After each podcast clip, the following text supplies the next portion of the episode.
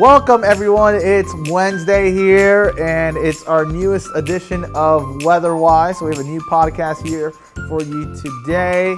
And I'm meteorologist Ulysses Garcia, and I am here with meteorologist Sloan Haynes. So, yeah, so our you know FSU Seminoles here on this podcast, and we're going to talk to you about the tropics, but we're actually going to talk to you about a certain topic, and it's going to be about rapid intensification. You've been hearing this term a lot over the last couple of years, and we're going to you know explain it to you what it's all about and uh, what storms have actually fit this criteria over the last couple of years. So, uh, Sloan, do you want to take it away and exactly tell everybody what is rapid intensification? So, rapid intensification is when a tropical cyclone intensifies dramatically in a short period of time.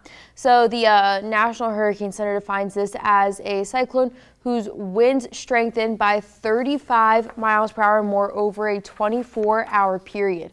So, again, the cyclone is greatly strengthening. Taking a look at the winds, seeing that the winds are becoming stronger. And if we think about Ida from last week, we know that this was the case with this system. It rapidly intensified. We saw winds become stronger, and it went from a you know, just a hurricane up to a major hurricane within a 24 hour period. And that's what made it so um, devastating at landfall, is that it went intensified up to a category four hurricane before it made landfall in uh, southern Louisiana. So there are some conditions we need for this to occur.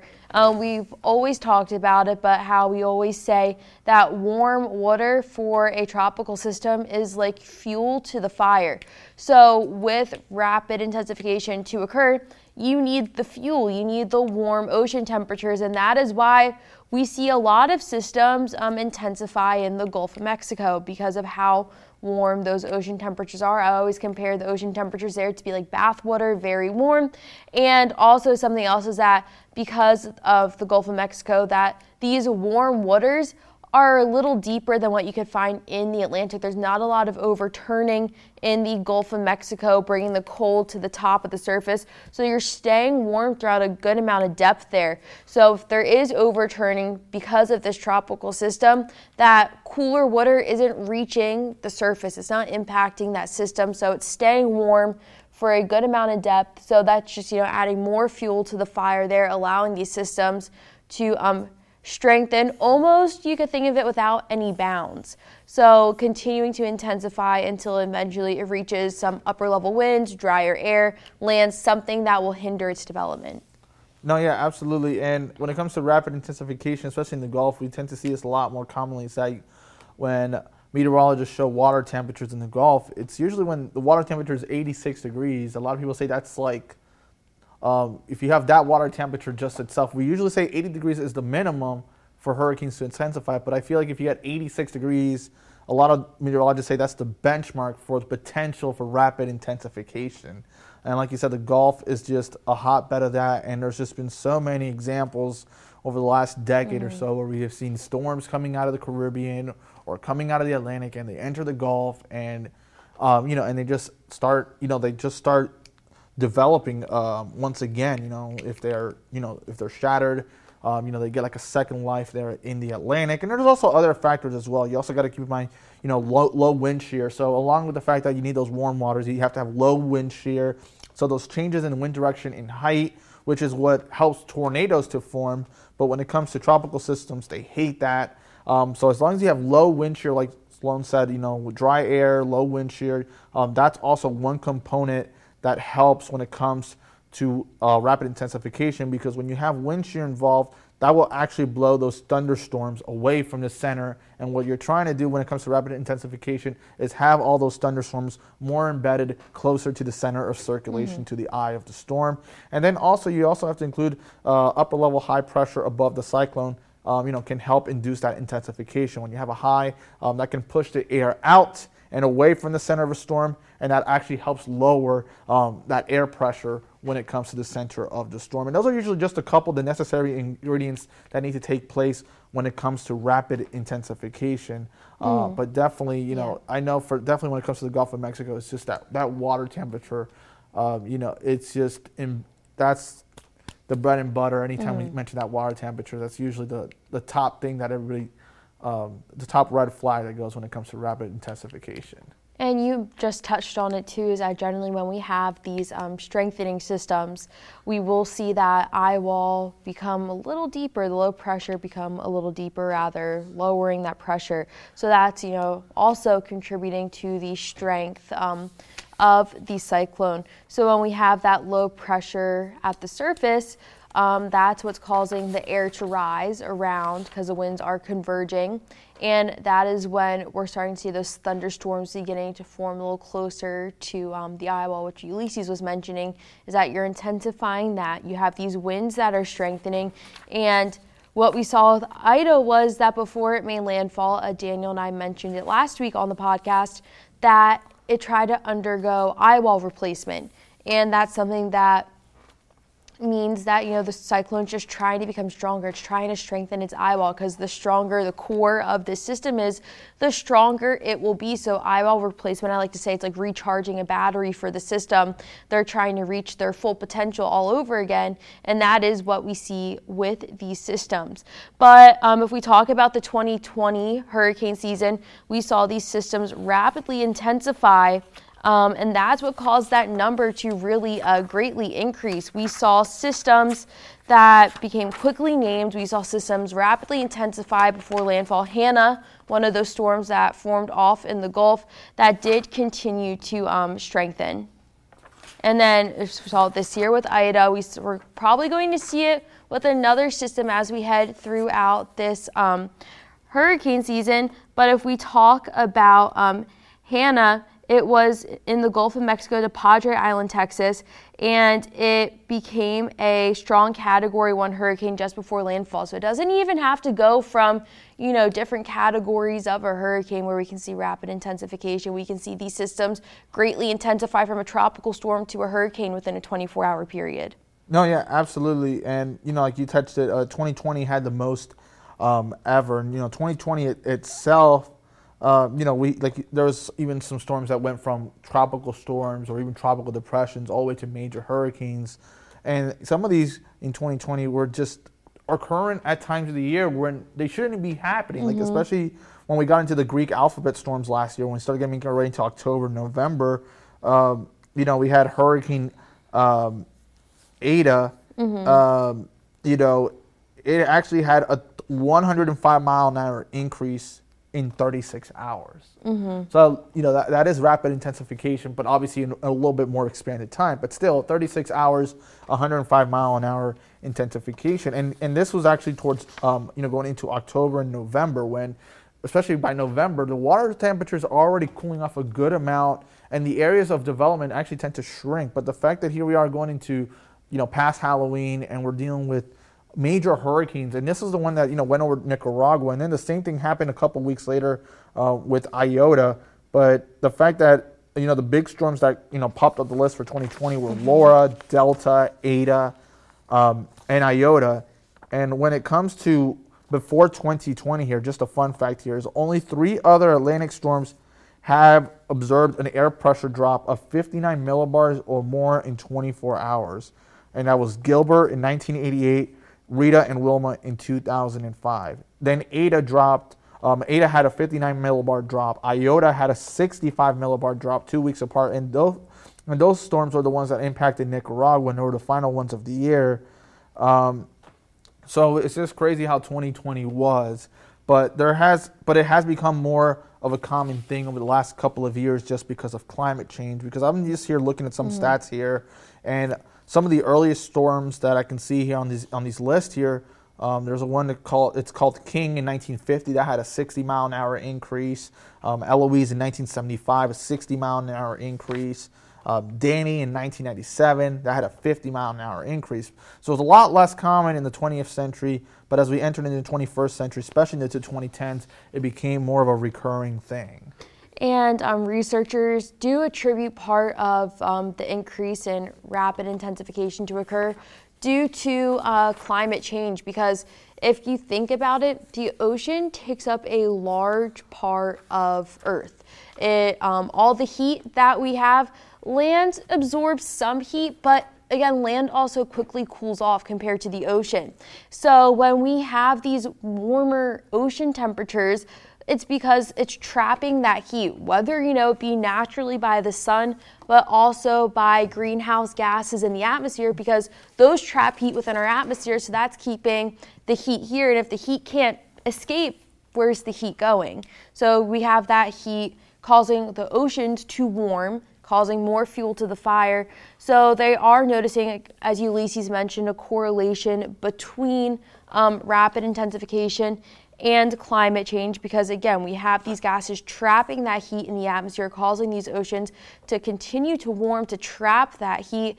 And that is why we see those ocean temperatures stay warmer a little later in the season now. That's why Eta and Iota were able to rapidly intensify so far out in the season and you know become we could see that happen again with more storms as we head throughout this season, that they could rapidly intensify, whether it be from a tropical storm to a hurricane or from a hurricane to a major hurricane. So, as we have researchers perform more research on this topic, we could see a higher correlation to it. Because I believe now they're saying one in 20 storms will rapidly intensify, but obviously 2020 was an anomaly um, overall. No, yeah, absolutely. And um, you know, some of the, the, information I was mentioning earlier about storms that rapidly intensified, some of these stats that I was giving out, I should have clarified a little bit better, is that, um, like you said, you know, climate change and everything, but what's scary about some of these storms is that they're actually intensifying um, even within 24 hours of rainfall. So, you know, mm-hmm. this is at the point where maybe you're saying, um, which is kind of unfortunate because I know that, you know, we tell people to evacuate, we tell people to prepare for the storm, and it's unfortunate that say you're already preparing, maybe let's say you even evacuated, and because the fact that these waters are so uh, you know conducive and we're dealing with just these thunderstorms coming together, um, you know you may be preparing for one category, but just in 24 hours, um, you know that category is going to mm. Increase. So and that's the thing that's becoming more concerning is that we're also dealing with rapid intensification, um, not just in the halfway point of a storm, but you know right as it's tiptoeing towards landfall um, you know, just in those final moments before it touches land, which is, um, mm-hmm. you know, very,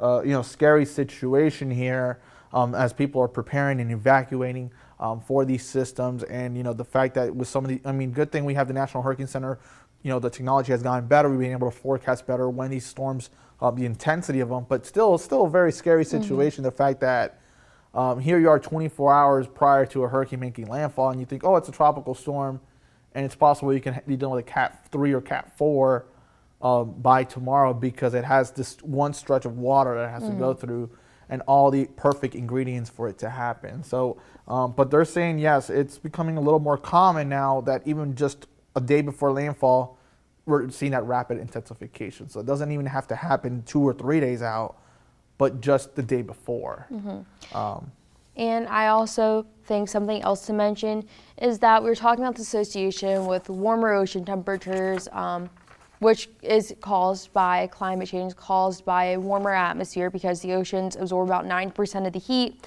So, some other effects that we're seeing from the system is now we have these stronger winds within these systems. We see them rapidly intensifying, and the winds, that's what drives the water on shore for storm surge. Mm-hmm. So now we're seeing storm surge that's a little higher. So that's another impact from this. And if we go back to Ida, the National Hurricane Center did a great job. They forecasted that it was going to become a category 4 hurricane before landfall. They knew that it was going to impact a stretch of warm water. They knew it was going to rapidly intensify. So, yes, there is a way for forecasters to look at data and determine if the storm could rapidly intensify or not. So, that is something that they are paying um, attention to. But again, with Ida, that Ulysses was talking about too with the system is that you know we're seeing them rapidly intensify right before landfall. They're performing eye wall replacement right before landfall, and that's what caused Ida to stay a major hurricane a few hours after it made landfall. Because generally, we'll see these systems begin to um, weaken. You know, land Hurricanes, tropical systems, they don't like land. This is when they're going to start to lose their tropical characteristics. This is when they're going to start to weaken and everything. This is when, you know, they're really just become rainmakers, especially for us here on Delmarva. Also the potential still to bring us a severe weather threat. But as they make landfall, this is generally the time we see them weaken. But with you know these warm ocean temperatures, them rapidly intensifying right before landfall, them um, continuing to strengthen and performing eye wall replacement, we're seeing them stay stronger hours after landfall, and that's what we saw with Ida. Um, yeah, absolutely. Yeah, we. I mean, I think it was. It didn't get downgraded to a tropical storm until it crossed the Louis. I think it was um, once it entered Mississippi. So the fact that it was the entire lifespan that Ida was in Louisiana. Mm-hmm um, it was still a hurricane. And I know even a couple years ago with Michael, um, it was still a major hurricane as it entered Georgia. And, mm. you know, it, keep in mind, it made landfall close to the Panama City area. And that's still quite a bit of a distance because it still has to travel through parts of Alabama and then into Georgia. Mm-hmm. Um, and the fact that they were saying that that was a major hurricane entering the state of Georgia. And that was still, uh, you know, a good mm-hmm. amount of hours, you know, 10, I think it was still 10 hours, uh, 9 to 10 hours after landfall.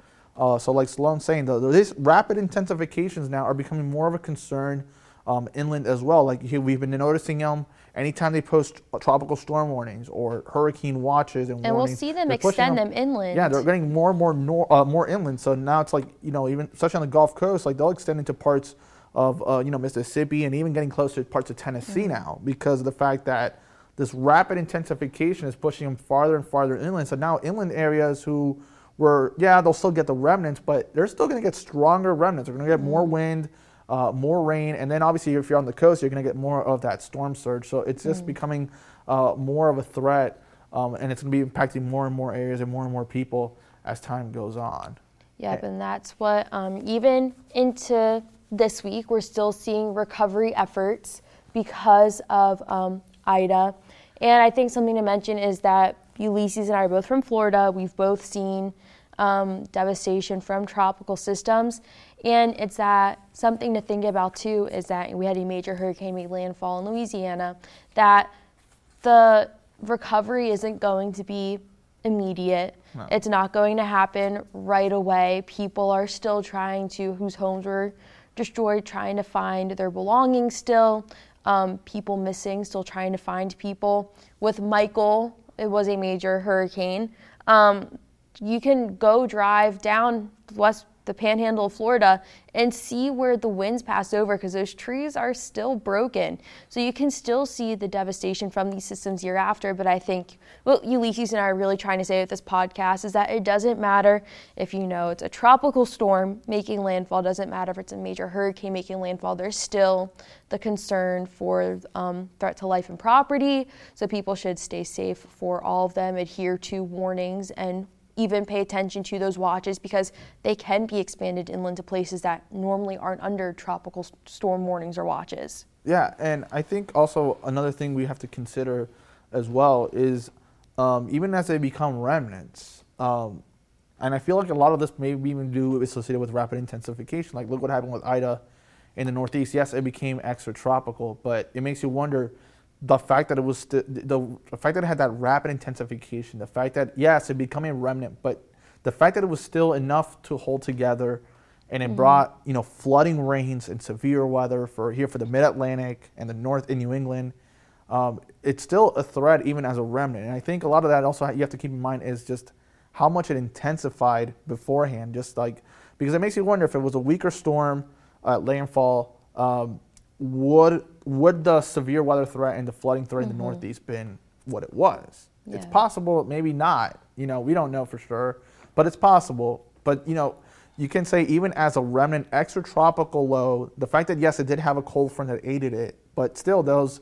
Um, you know, there's still a lot of factors. I wouldn't be surprised if rapid intensification also had to do something even mm-hmm. as a remnant phase of the storm as well. And I think we'll see researchers study this system more and determine if that um, did cause, you know, the severe weather outbreak for the Northeast. I mean, Mullica Hill, New Jersey had at least an EF3 tornado mm-hmm. pass through. That's what the National Weather Service classified it as.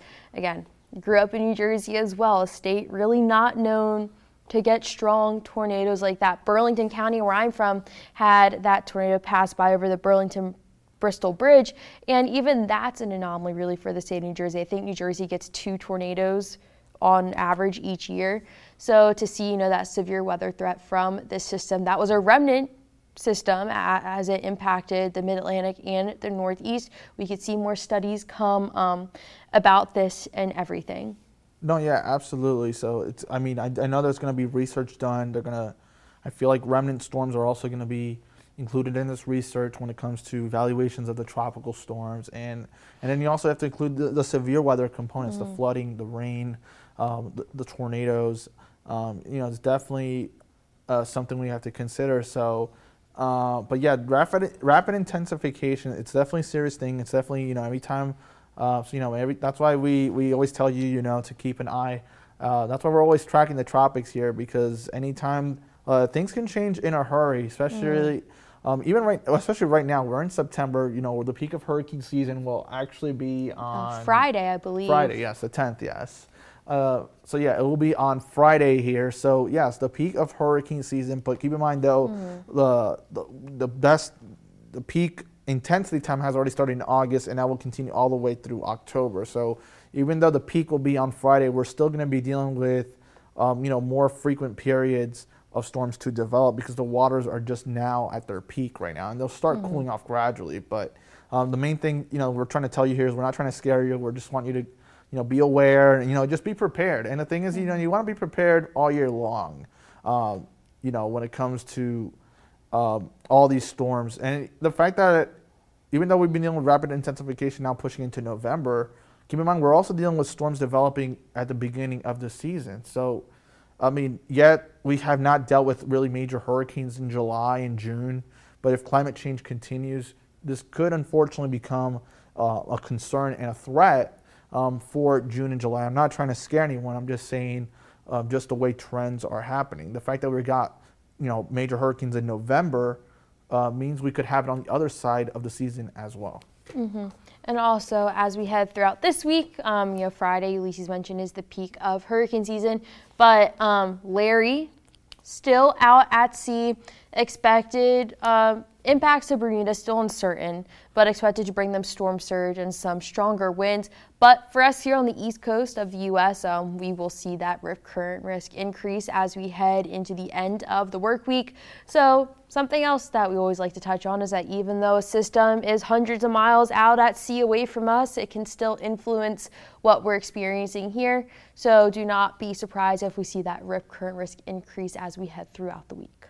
That is true, Sloan. And I know um, I always, I know Daniel and I we've talked about a couple times. Um, rip currents is the threat.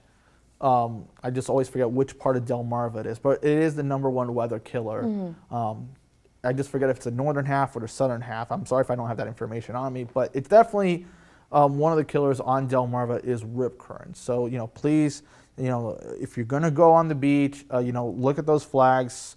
Um, you know, talk to a lifeguard. Um, just don't go out there um, nilly nilly, and you know, because you really want to be careful out there because it's a you know really serious situation. And like Sloan said, it's hundreds, thousands of miles away, but it still has an impact along our coast. Yep. Well, I think we covered everything you wanted to touch on, right, Ulysses? Yeah, I think uh, we covered everything. Um, so, you know, just the main takeaway here rapid intensification. It's, you know, uh, just you know it intensifies really quickly in a short amount of time.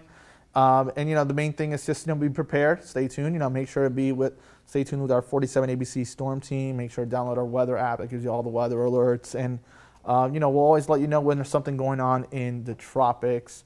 Um, but if there's nothing else to talk about, let's uh, wrap this thing. So I want to say to everyone, thank you for tuning in. I hope everyone has a great finish to their work week. Um, I hope everyone did have a great Labor Day or back on Monday. And uh, everyone have a great weekend as well. So thank you for listening to this podcast. So I'm meteorologist Ulysses Garcia and I'm meteorologist Sloan Haynes. And when it comes to weather-wise, we're bringing you some weather wisdom. Uh, thank you